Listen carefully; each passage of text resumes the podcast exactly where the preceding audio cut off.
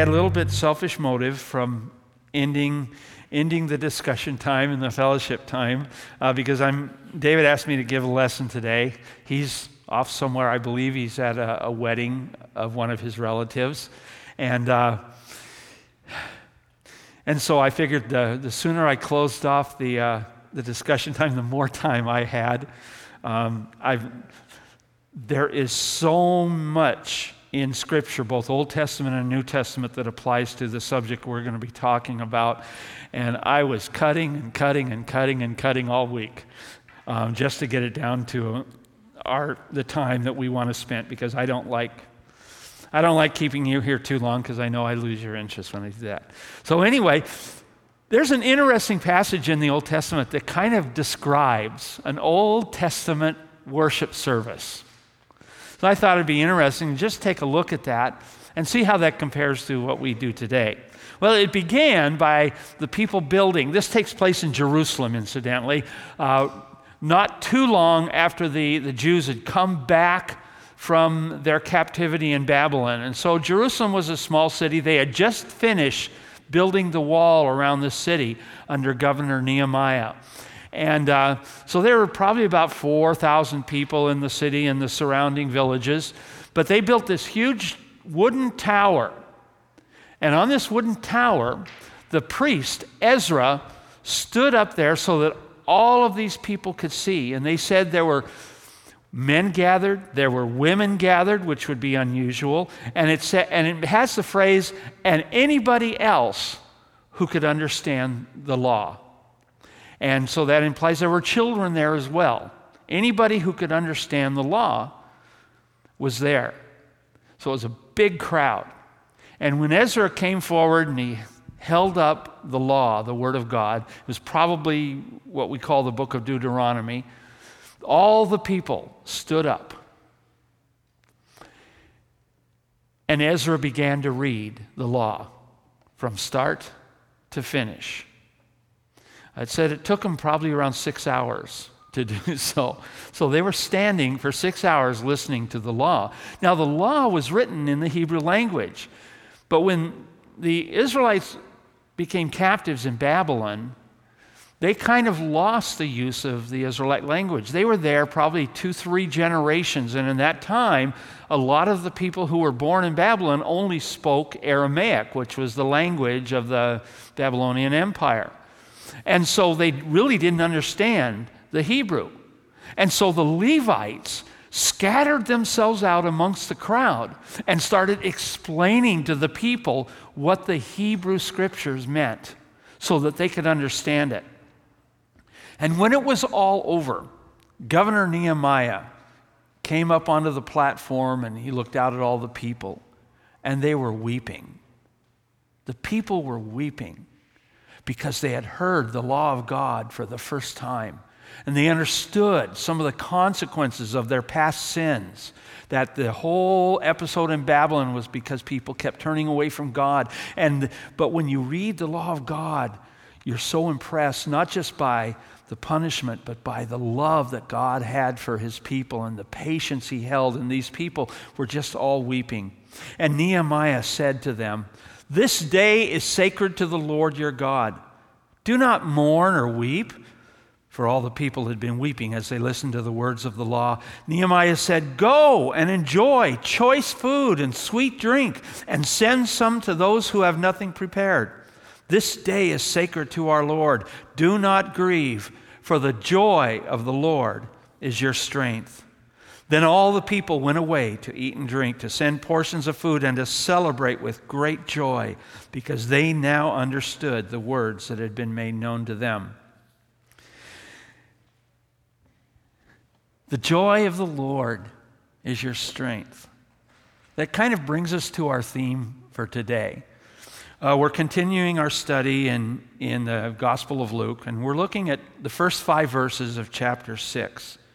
And the theme that comes out of these five verses is Has your faith become a burden? Has the joy disappeared from your faith? Are you just going through the motions? Maybe you're struggling with things in, in your life. Maybe your experience in the church isn't what it should be because it's a burden. Is your maybe your church life is competing with your home life, with your job, with your finances, with your play.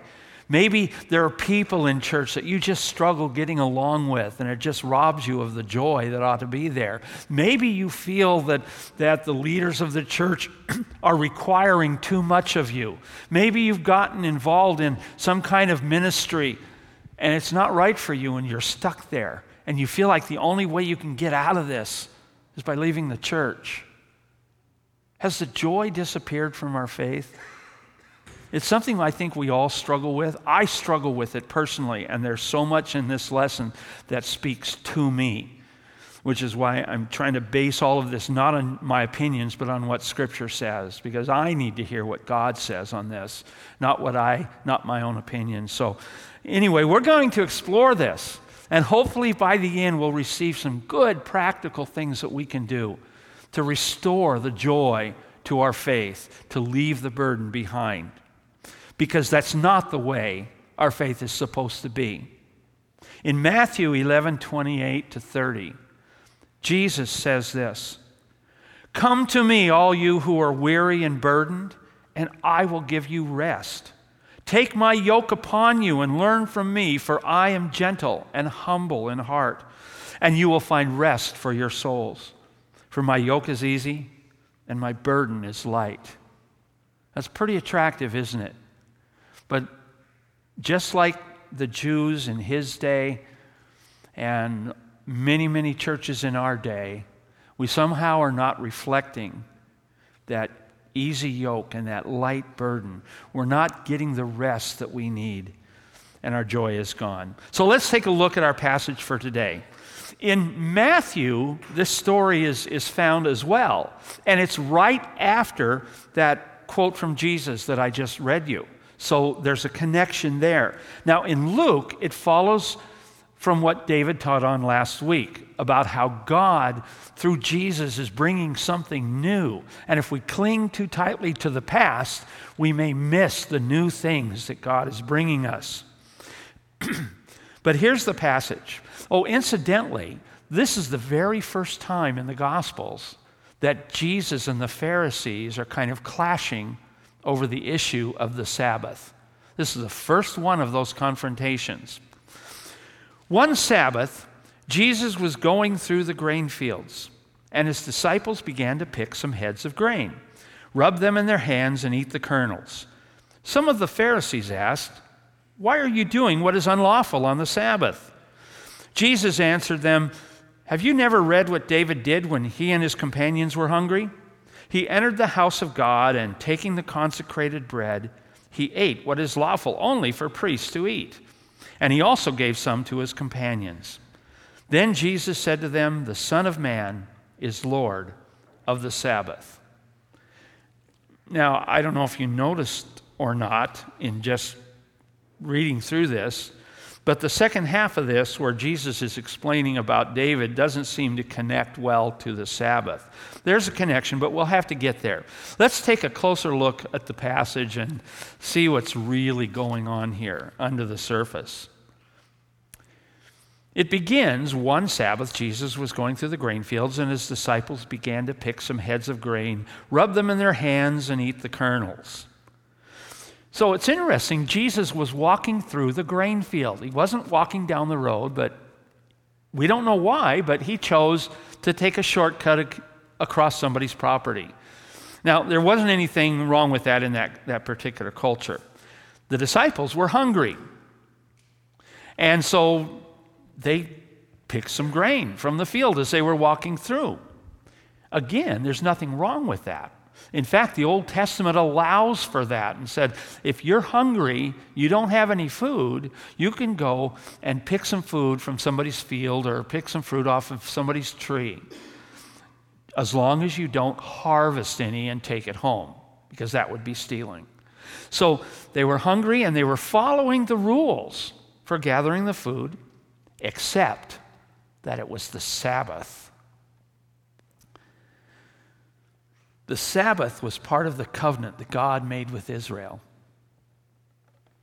And I think in order to understand this and get to the point of our faith being a burden, we need to understand something about the Sabbath. What God, how God defines the Sabbath. And it, it first appears as part of the covenant that God was making with Israel. He had just brought them out of Egypt where they were slaves. Now he was, he was taking them to the new to a new land where they would become a nation and he would rule over them. He would be their God and they would be his people and it would be wonderful. And so God was making a covenant with them. I'm going to do this for you. And his promises were incredible. And you will do this in obedience to me. And part of that was the Sabbath. It's found in the Ten Commandments. But he explains it in greater detail later in the book of Exodus. Here's, here's what he says in Exodus 31. Then the Lord said to Moses, Say to the Israelites, You must observe my Sabbaths. This will be a sign between me and you for the generations to come, so you may know that I am the Lord who makes you holy. There's two significant things here.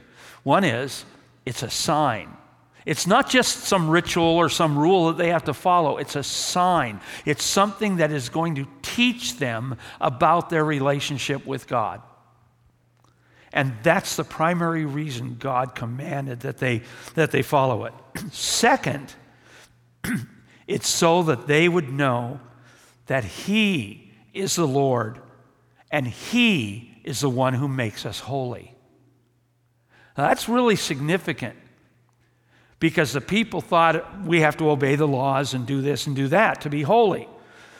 But God is saying, long before the Gospels appeared, I am going to make you holy.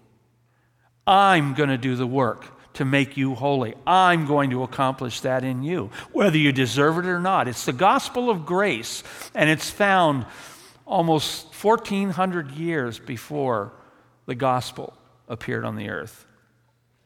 Of course, that's also true of most aspects of the gospel. If you know where to look, you can find them clearly explained in the Old Testament. So, two things. Number one, it's a sign. And number two, they were to, supposed to learn that God is the one who makes us holy. It's not our job, it's His job. The passage goes on Observe the Sabbath because it is holy to you. Anyone who desecrates it must be put to death. Whoever does any work on that day must be cut off from his people. Whoa! Did you catch that? This has suddenly gotten very, very serious, hasn't it? If you don't, if you desecrate the Sabbath, if you do something to ruin the Sabbath, not just for you, but for other people, you're supposed to be put to death. That's pretty serious. This is how important this lesson is to God.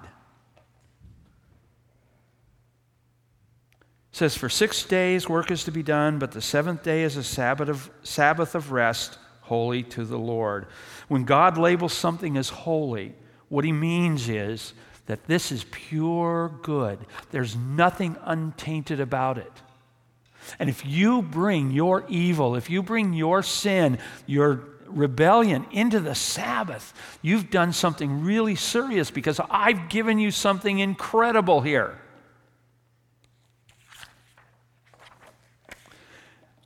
And finally, the passage goes on to say, Whoever does any work on the Sabbath day must be put to death. The Israelites are to observe the Sabbath, celebrating it for the generations to come as a lasting covenant. It was to be a celebration. It wasn't something that people were, do, were supposed to do because they just had to be obedient. It wasn't something that was going to make them suffer. It was something that was supposed to bring them joy. Perfect example comes before the Ten Commandments had been given, before the, the covenant was made between the Israelites and God. God started giving them manna because they'd been complaining. They'd had plenty of food in Egypt, and now they were out in the wilderness and they didn't have anything good to eat. And so they were complaining. And as a gift, God sent them manna, which was a little flake like substance that would come every morning. They'd wake up and it was there, and they'd go out and collect it. Excuse me. but they were only supposed to collect enough for that one day. They had to trust God's promise that every day He would send it. There were some people who got tired of collecting it every day. They said, Man, I bet if I collect twice as much today, then I can just rest tomorrow morning. I, don't, I can take tomorrow morning off. I won't have to go out there. But when they did that and they woke up the next morning to get the manna they'd collected the day before, it was rotten and it was filled with worms. And they looked outside and there were the people who trusted God. Oh, that, that won't. No, I have to talk through it. But thank you so much for thinking about that. Um,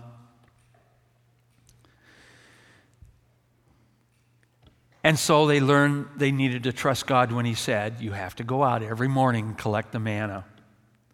But then God told them, On the seventh, on the sixth day, I'm going to give you manna and you can collect twice as much because I don't want you to give, have to collect the manna on the seventh day because I love you. And I know you get tired of doing it every day, so I'm going to give you a day off. And so, sure enough, on the seventh day there was no manna, and the people who didn't trust what God said and went out to collect it, they didn't get any breakfast that morning.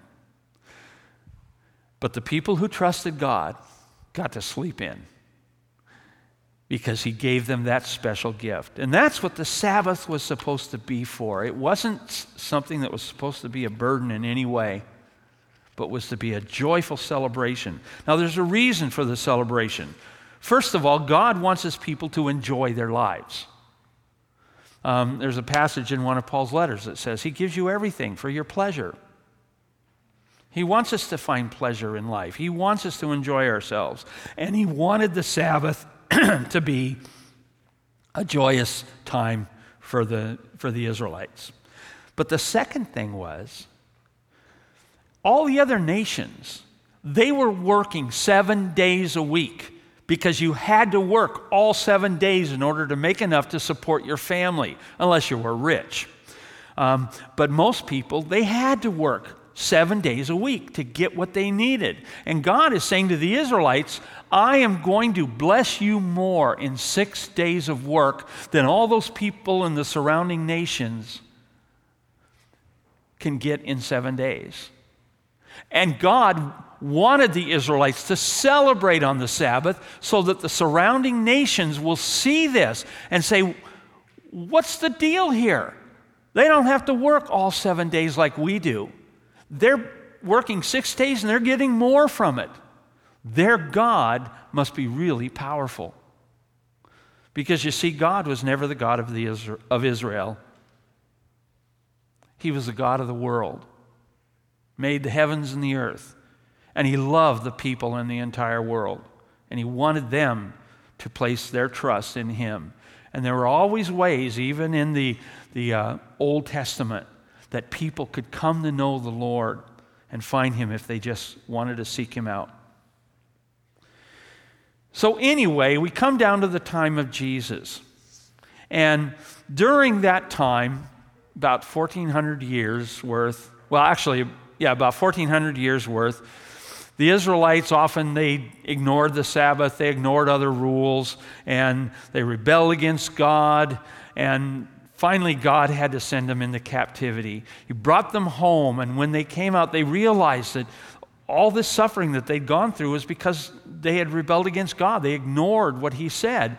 And so they really wanted people to obey God's laws. Now, the people still struggled, even after that time with the service with Nehemiah and Ezra, they still struggled with the Sabbath and with the other laws. But the leaders started doing things because they wanted to protect the people from God's wrath, from God's punishment. And so they started inventing rules to help them.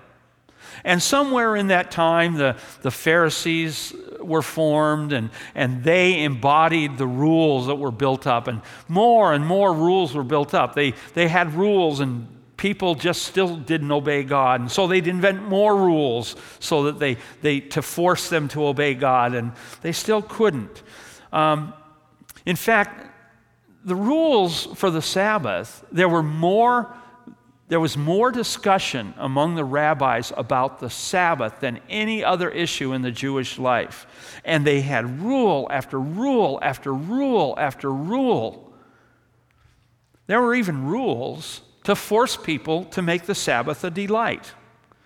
They said if you were righteous enough during the six days of the week, you could wear these special clothes so everyone can see how righteous you were. If you were righteous enough, you would get to eat special food on the Sabbath. If you were righteous enough, there are special good deeds that only you can do so that everybody can see that you were keeping the Sabbath rules.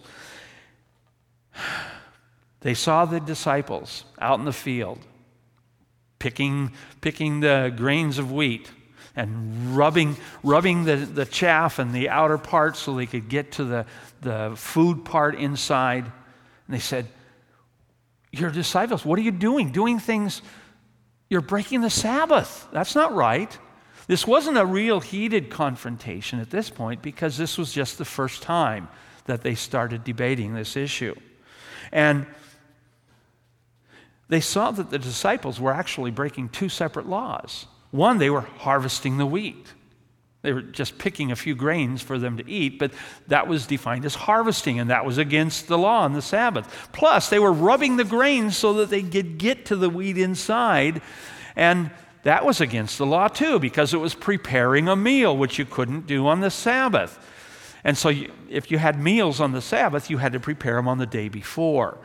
And they also had a rule that said you need to make an extra meal on the day before the Sabbath, just in case somebody unexpected shows up and you'll have something to feed them. I mean, they, they, they had rules about everything. And Jesus responded to their concern by telling them a story about David.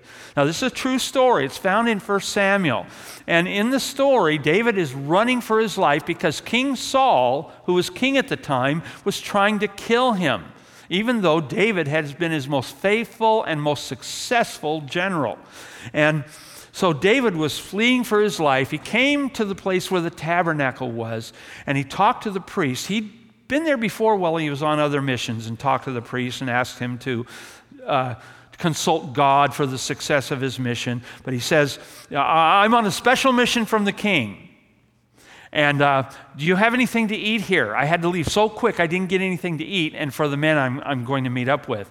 And the priest said, Well, we, all we have is, is the bread. See, inside the, the first room of the tabernacle, there was a table. And every week they would put fresh bread there to remind them of, of God's provision. And then they would replace it at the end of the week, and then the priests were allowed to eat that bread but only the priests. But David said, Well, you know, me and my men, we, we keep ourselves, we keep ourselves clean. We, we don't visit women for 24 hours or we, we don't do anything like that. We keep ourselves clean. You know that's true about us. And so the priest said, oh, okay, you can have th- these five loaves of bread. But David lied. David ate bread that he wasn't allowed to eat according to the law. Why did Jesus tell that story to defend his disciples for getting food on the Sabbath? Well, Jesus was aware of all the discussion and debates that went on with uh, the rabbis and the teachers of the law. And he knew that, that they had really struggled at first with the idea that the priests and the Levites, they had to work on the Sabbath. They had duties that God gave them in the temple. And they did it on the Sabbath. And so that was a fairly easy one to figure out. Well, God told them to do it, therefore, that supersedes the provisions of the law. So the priests and the Levites were allowed to work on the Sabbath.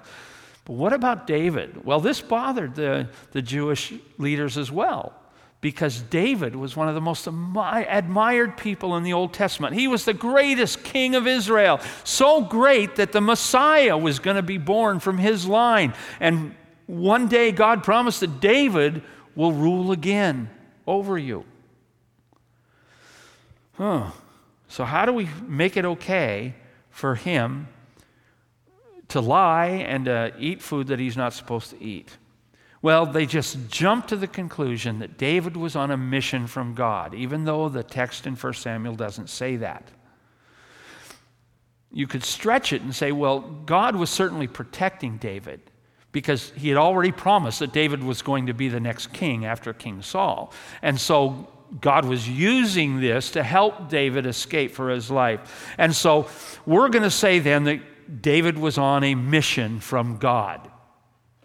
And that makes it okay. And then Jesus follows up with these words The Son of Man is Lord of the Sabbath. The Son of Man was a word that was sometimes used to refer to the Messiah. And in this context, they all knew he was referring to himself that way. He's the Lord of the Sabbath. If my disciples are following me, they're kind of on a mission from God, aren't they? They're kind of doing what God wants them to do. So if they're hungry and we're walking through a field and they're following me, and the reason they're hungry is because they're following me, it's okay. They don't have to worry about those Sabbath rules. That's what he was saying. It was giving, given permission. Now, eventually, as Jesus went to the cross and he rose from the dead, and then the Holy Spirit came and created the church, the Sabbath laws became something that kind of fell by the wayside. In the New Testament, there are several places that refer to the Sabbath as things we are not required to follow. Um, Romans 14 talks about the person who has one day, gives one day to the Lord, is the same as the person who decides to give every day to the Lord and treat every day the same. And you're not supposed to judge each other. Let each person do what he feels is the right thing to do. But the bigger problem was the Sabbath was part of this pattern that the religious leaders did where they were oppressing their own people. See, here's where the Pharisees went wrong. First, they thought that God's goal was to get people to obey the laws. That's not God's goal at all. God's purpose is not to get us to obey the law or to live a good life.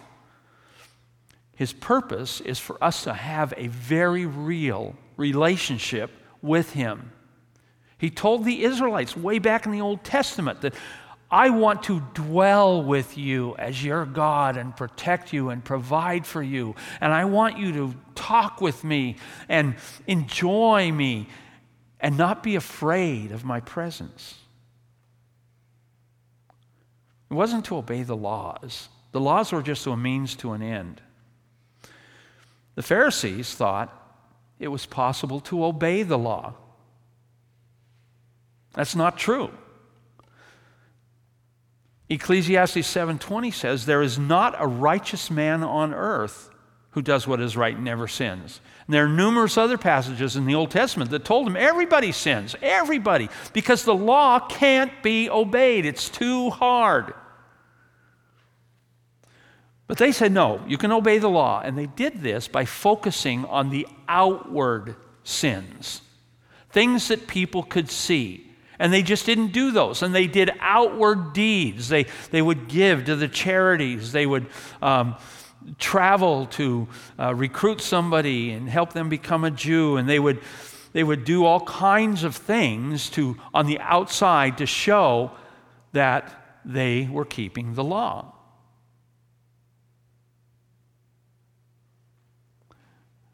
But it was hard because no matter how they tried, other people the common people of the land just couldn't do it. In fact, in Jesus' day, the uh, Jewish population was divided into two classes of people. One were called the righteous. And there were a lot of people that people, he's one of the righteous because they could see the good deeds that they're doing. The other class of people were called the sinners. Not necessarily because they were out committing sins or were evil people, but because they had given up trying to obey the law. They might have tried and they couldn't do it, so they just gave up. It didn't mean that their faith wasn't there. Because it's very interesting that the righteous people who were supposedly obeying the law, they were the ones who were most resistant to Jesus when he came. They were the ones that were most hostile to him. And of course, they were the ones who ended up wanting to kill him. But the common people, the sinners who had given up trying to obey the law, when they saw Jesus, many, many of them, they opened up their lives to them. They saw that he cared for them and they became, many of them became believers. God has a much different view of the law than man does. In 1 Samuel 16 7, he says, Man looks at the outward appearance, but the Lord looks at the heart. See, it's really easy to pretend that we are righteous, that we are all just doing all the good things, because we can hide a lot of the things that goes on in our hearts. Jesus described the, Pharisee in one, the Pharisees in one place as a whitewashed tomb. On the outside, it looked pretty because it was all painted, but on the inside, it was filled with bones and rotting flesh because that's what the inside of our heart looks like. He said, It's not what goes into a person, like eating the wrong foods or something like that, that makes a person unclean. It's what comes out of the mouth. And he's talking about their language and their words because those are a product of the heart. And that's the one way you can tell what a person's heart is like by listening to what they say in private. Now, God didn't hide this from the Old Testament Israelites. Here's what he says in a couple passages. This is from Isaiah chapter 1. He says, I have more than enough of burnt offerings, of rams, and the fat of fattened animals. I have no pleasure in the blood of bulls and lambs and goats. Stop bringing meaningless offerings. Your incense is detestable to me. New moons, Sabbaths, and convocations. I cannot bear your evil assemblies. Your new moon festivals and your appointed feasts, my soul hates. They have become a burden to me. I am weary of bearing them. Your hands are, excuse me, full of blood. Wash and make yourselves clean. Take your evil deeds out of my sight. Stop doing wrong. Learn to do what's right. Seek justice. Encourage the oppressed. Defend the cause of the fatherless. Plead the case of the widow. And a similar passage in the book of Micah. And Micah is speaking here to the people that he's speaking to. He says, With what shall I come before the Lord and bow down before the exalted God? Shall I come before him with burnt offerings, with calves a year old? Will the Lord be pleased with thousands of rams, with 10,000 rivers of oil? Shall I offer my firstborn for my transgression, the fruit of my body for the sin of my soul. And that's a reference to the fact that at the time Micah was prophesying, there was a practice that had come into the land of Israel from some of the idols of surrounding nations in which they could please their God by taking their firstborn child and burning him alive in the fire. God said of that, it makes him want to vomit. But that's what they were doing. And so Micah goes on to say, He has shown you, O man, what is good. What does the Lord require of you? To do justice and to love mercy and to walk humbly with your God. It's not about obeying the law, it's about changing our character. Now, there's two covenants in Scripture.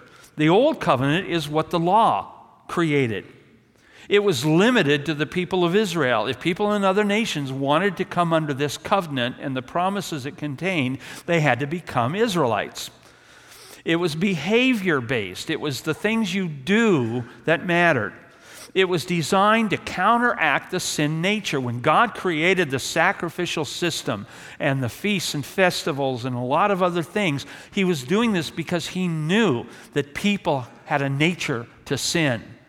It was their nature to sin, and he did everything he could to help them to turn from their sins and start trusting him for their salvation. The first covenant was only effective when the consequences were, were enforced. you had to have punishment. If they had a law against shoplifting, which they do, but there was never any prosecution, never any punishment for it, how successful do you think it would be? How much merchandise do you think stores would lose from shoplifting if, if there was no punishment? stores would be going broke. Because the law isn't effective without punishment. And of course, we know that ultimately the wages of sin, breaking the law, is death. The first covenant only produced fear and a lifelong burden of guilt. They were the biggest problem the Israelites had was they were afraid of God because he knew he was uh, he punished sin. And they didn't really understand how God was taking care of their sin to make them clean so that they could have fellowship with him. So instead, they just stayed away from him, which is why they kept worshiping in other places rather than coming to the temple. That's why the hills were filled with altars and idols, not just to, to not just idols, but statues to represent God. Because people were afraid of God and they felt terribly, terribly guilty of their sin. But God promised that He was going to bring a new covenant. In Jeremiah, He says, This is the covenant I will make, future tense, with the house of Israel after that time, declares the Lord. I will put my law in their minds and write on, on their hearts. I will be their God, and they will be my people. The new covenant was for everyone, it was character based. It is character based, not behavior based. It's based on God's character. And so it never changes. The Old Testament law, God has changed it on numerous occasions, uh, particularly in the New Testament. There's many parts of that law that God just says, that's not the law anymore. It doesn't apply to you. Um, the new covenant requires a change of heart. Yes, we have a sin nature. And yes, we have this propensity to sin. But God wants to change our hearts. And He says, I will do it. I will make you holy. I will change your heart if you just let me.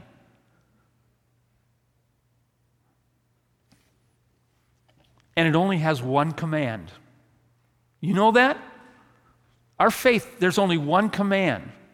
Although the New Testament, in several places, teaches that if we just follow this one command, we'll be keeping all the other laws.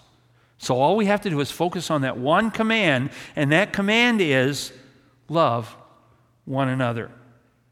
In John 15, it says this If you obey my commands, you will remain in my love. I've told you this so that my joy may be in you and that your joy may be complete.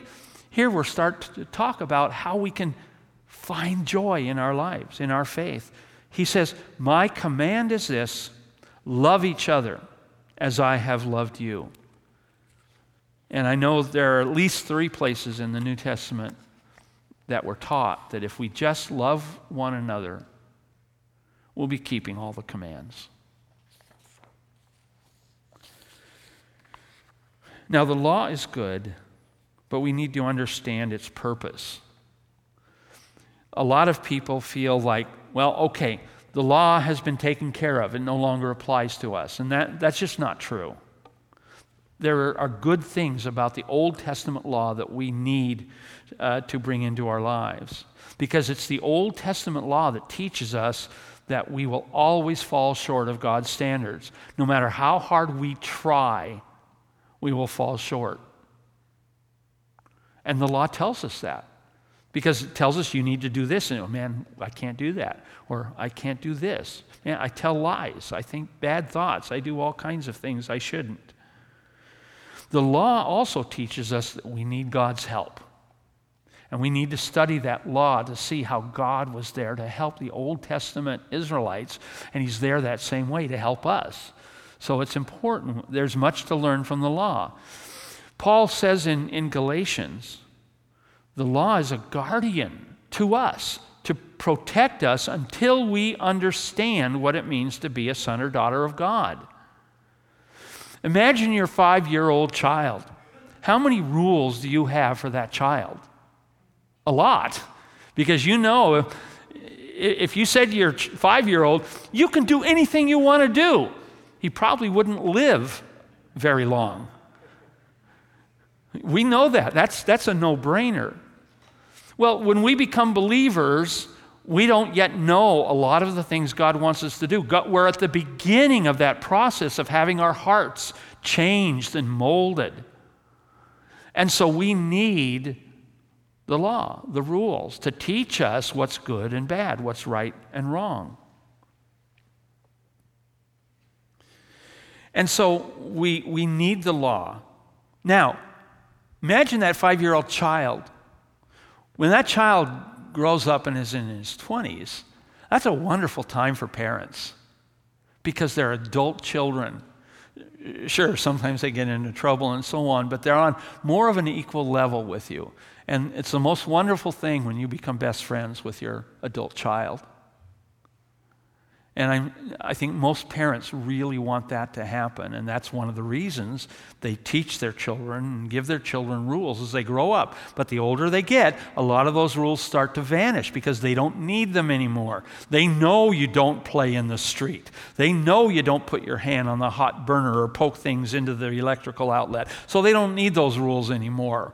And as they get older, and pretty soon they're adults and they're free from the rules because now they're making their own decisions. And if your teaching has been effective, they're making their decisions based on the wisdom that you've passed along. Now, there's two problems here that create burdens for people. And this is where an awful lot of the burden that we feel comes from. One is called legalism. This is works without faith. I'm doing all the right things because I have to. And too often, a lot of churches, a lot of pastors, because they love their people and don't want them to do things that will have terrible consequences, they start giving them rules and laws. I grew up in a church where we weren't allowed to wear makeup, we weren't allowed to play cards. Not that cards were bad, but cards could lead eventually to an addiction to gambling, and so you want to stay away from them in the first place. You couldn't dance, you couldn't uh, do this, or you couldn't do that. And there are just all kinds of rules that we had, we were taught to follow.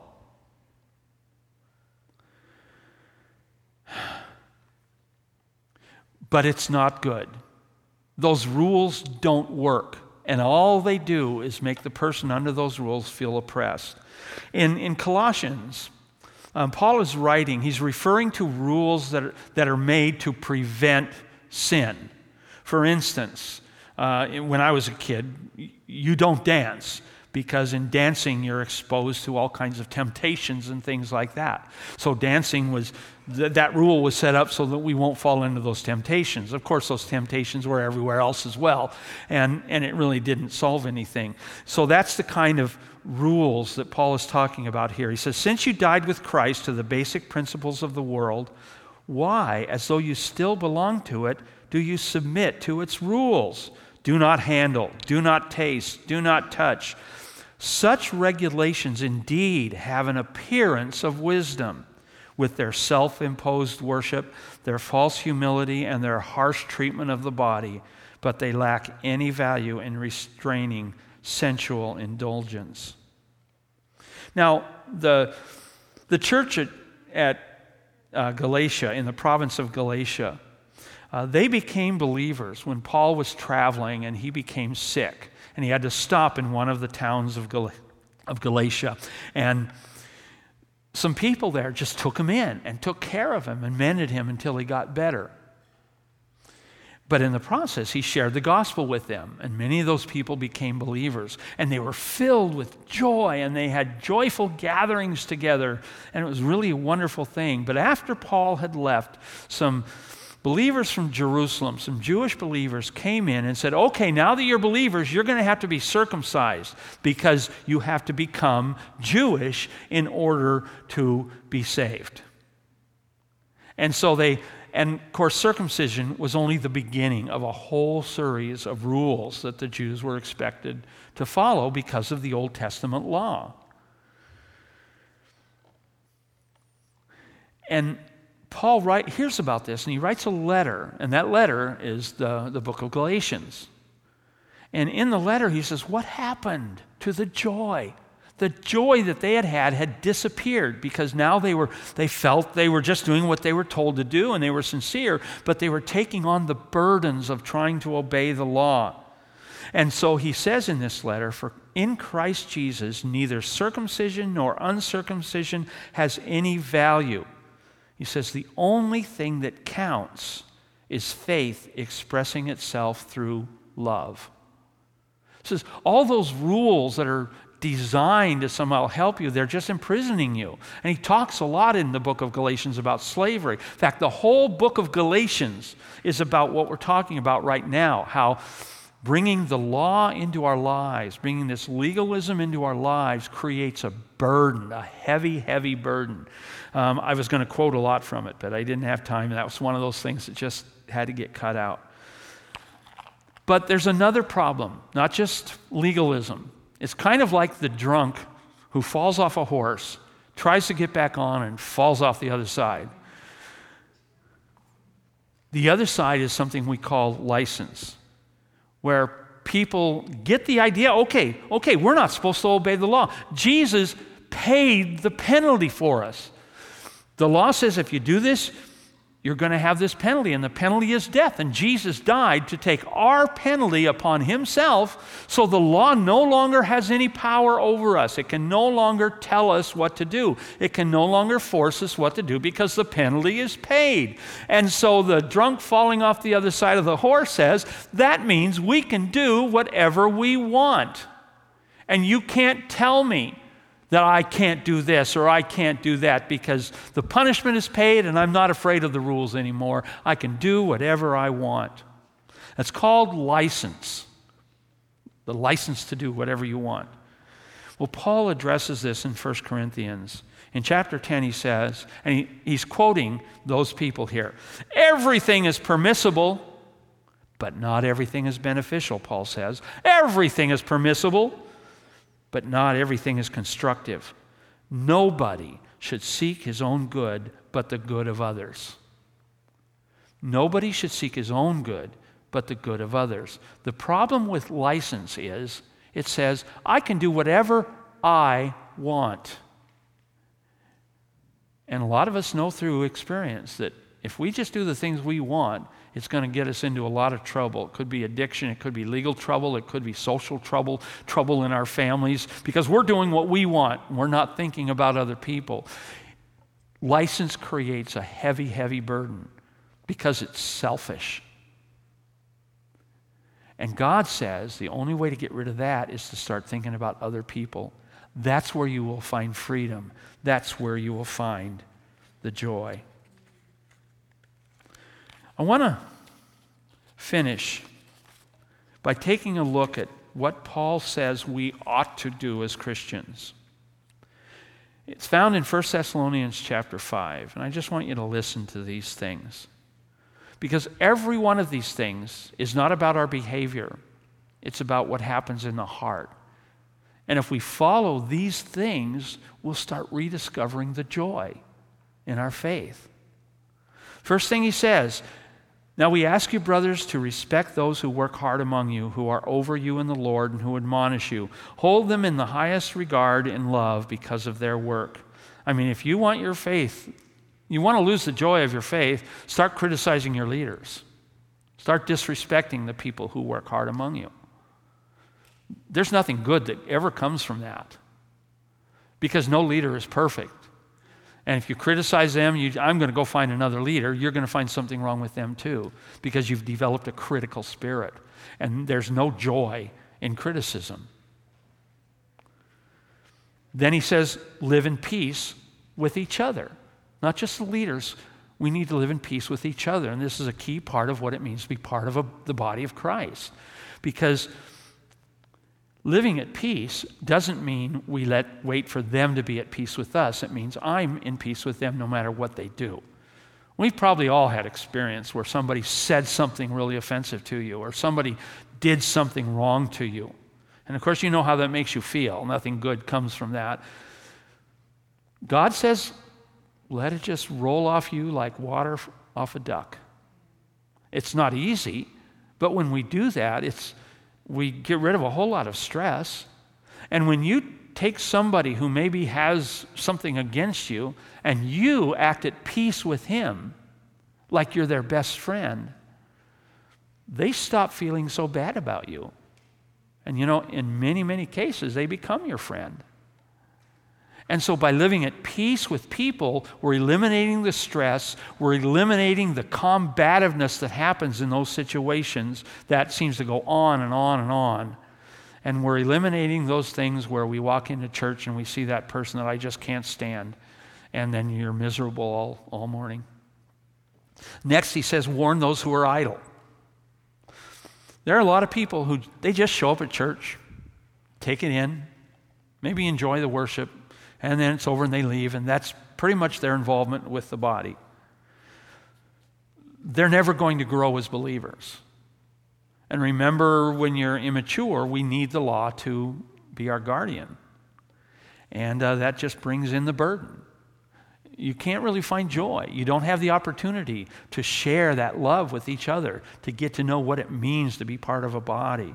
He says next, encourage the timid. There are some people who maybe because of what's happened in their life or maybe just the way they're wired are, are really shy. And it's hard for them to make friends. It's hard for them to get integrated into the life of the body. It's not because they don't want to, they just can't. Well, it's our job to encourage them. Invite them to lunch. Ask them to sit with you. Um, just be friends with them. Help them to get over that timidity by taking the initiative. It says, then help the weak. Now, there's two kinds of weak I think it's referring to. One are people who are weak spiritually, and we, we know that. A lot of times, new believers come into our midst and they're struggling with all kinds of temptations into their lives. They haven't learned yet that the patterns that they've grown up with of relating to people are different from the patterns God teaches us. They don't know these things yet, so they're struggling. They're weak in their faith.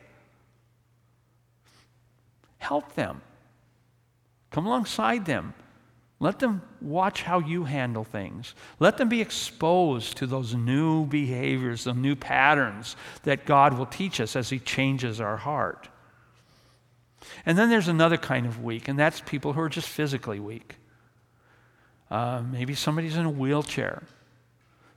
We should never, we should, or we should always make sure that everyone, no matter what their disability is, whether it's mental or physical, that they can in, come into our body, into our fellowship, and participate fully.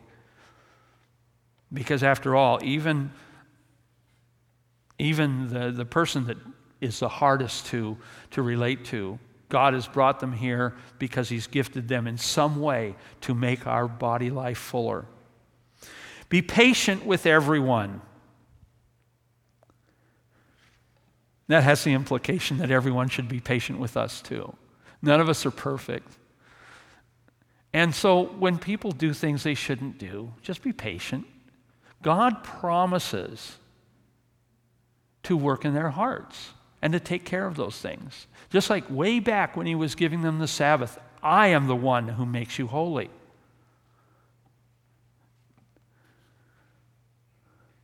He promises that He's going to work in the lives of every one of us, changing our hearts, taking those things that we see that shouldn't be there, and He's gradually, in His own time, He's taking care of those.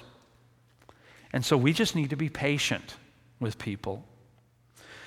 Next, make sure that nobody pays back wrong for wrong, but always to be kind to each other and to everyone else we are so quick to want to take revenge. We are so quick at wanting to get back at somebody.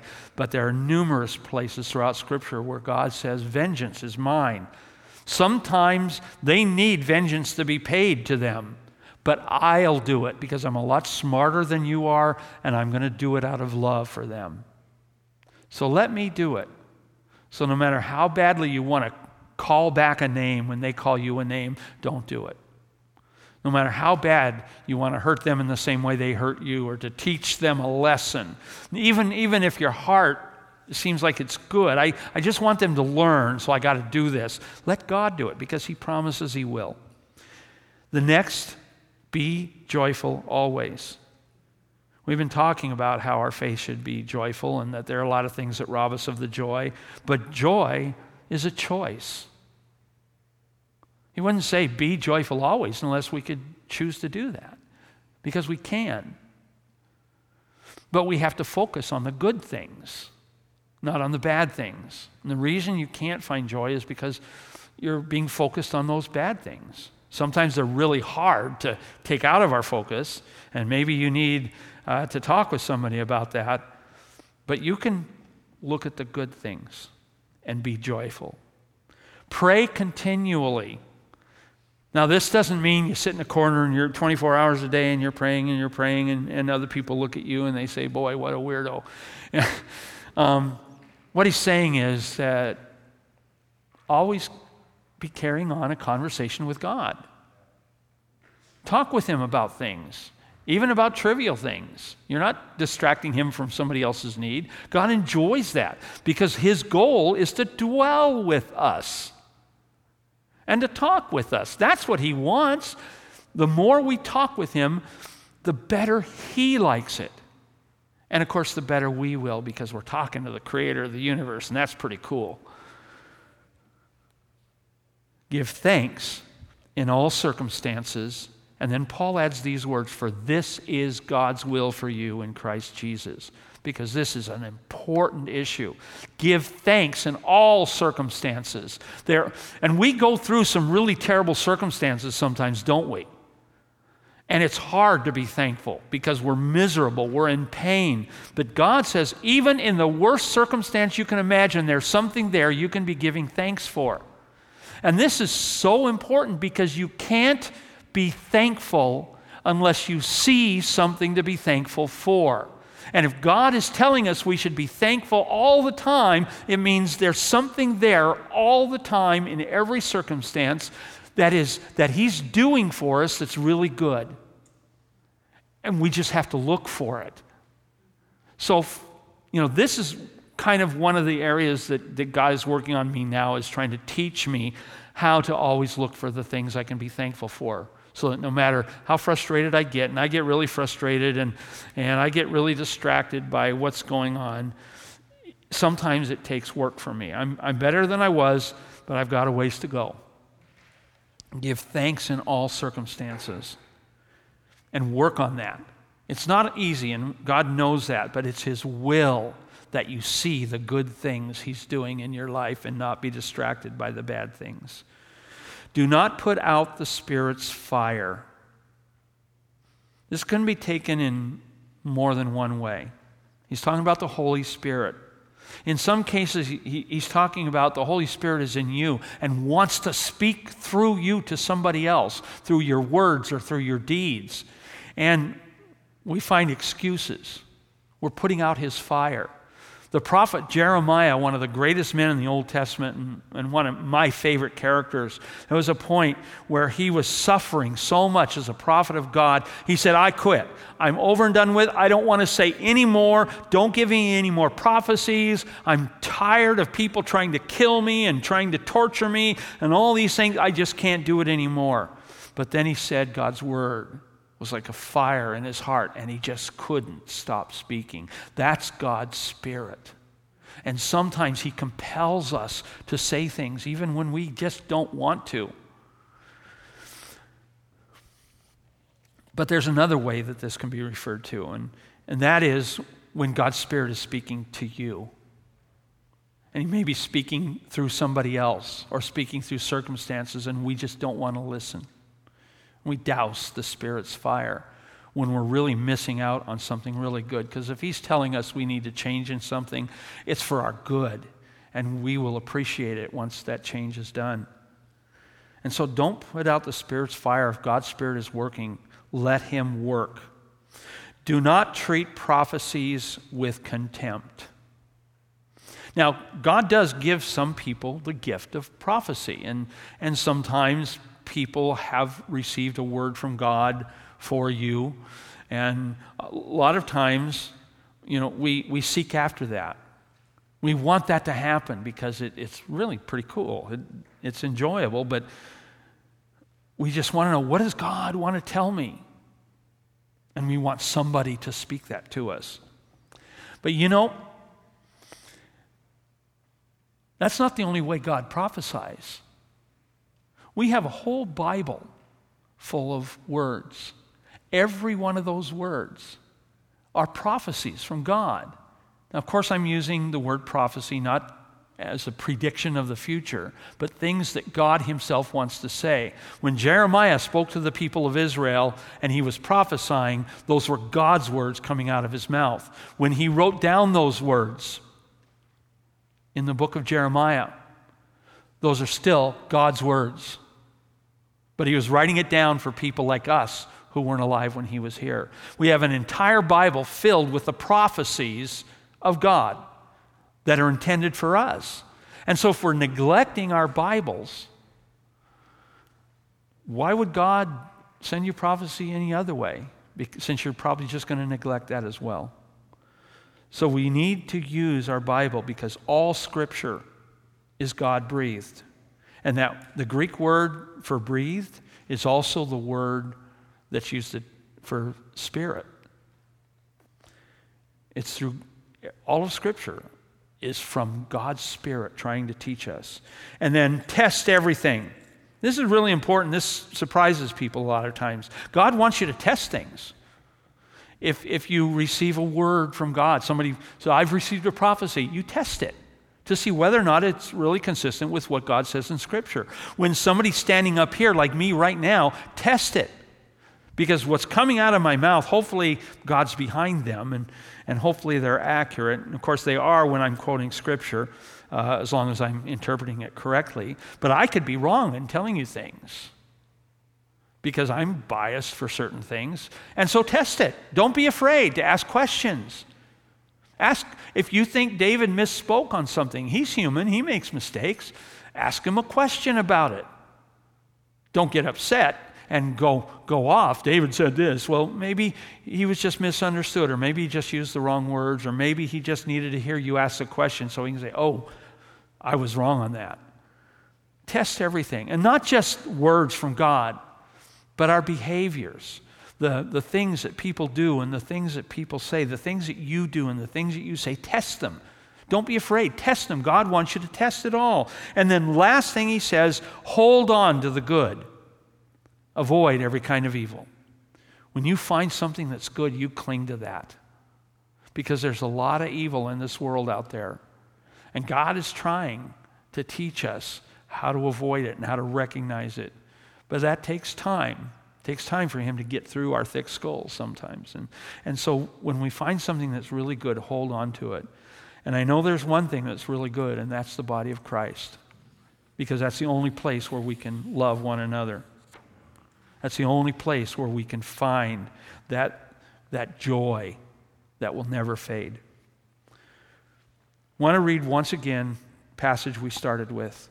Jesus says, Come to me, all you who are weary and burdened, and I will give you rest. Take my yoke upon you and learn from me, for I am gentle and humble in heart, and you will find rest for your souls. For my yoke is easy and my burden is light.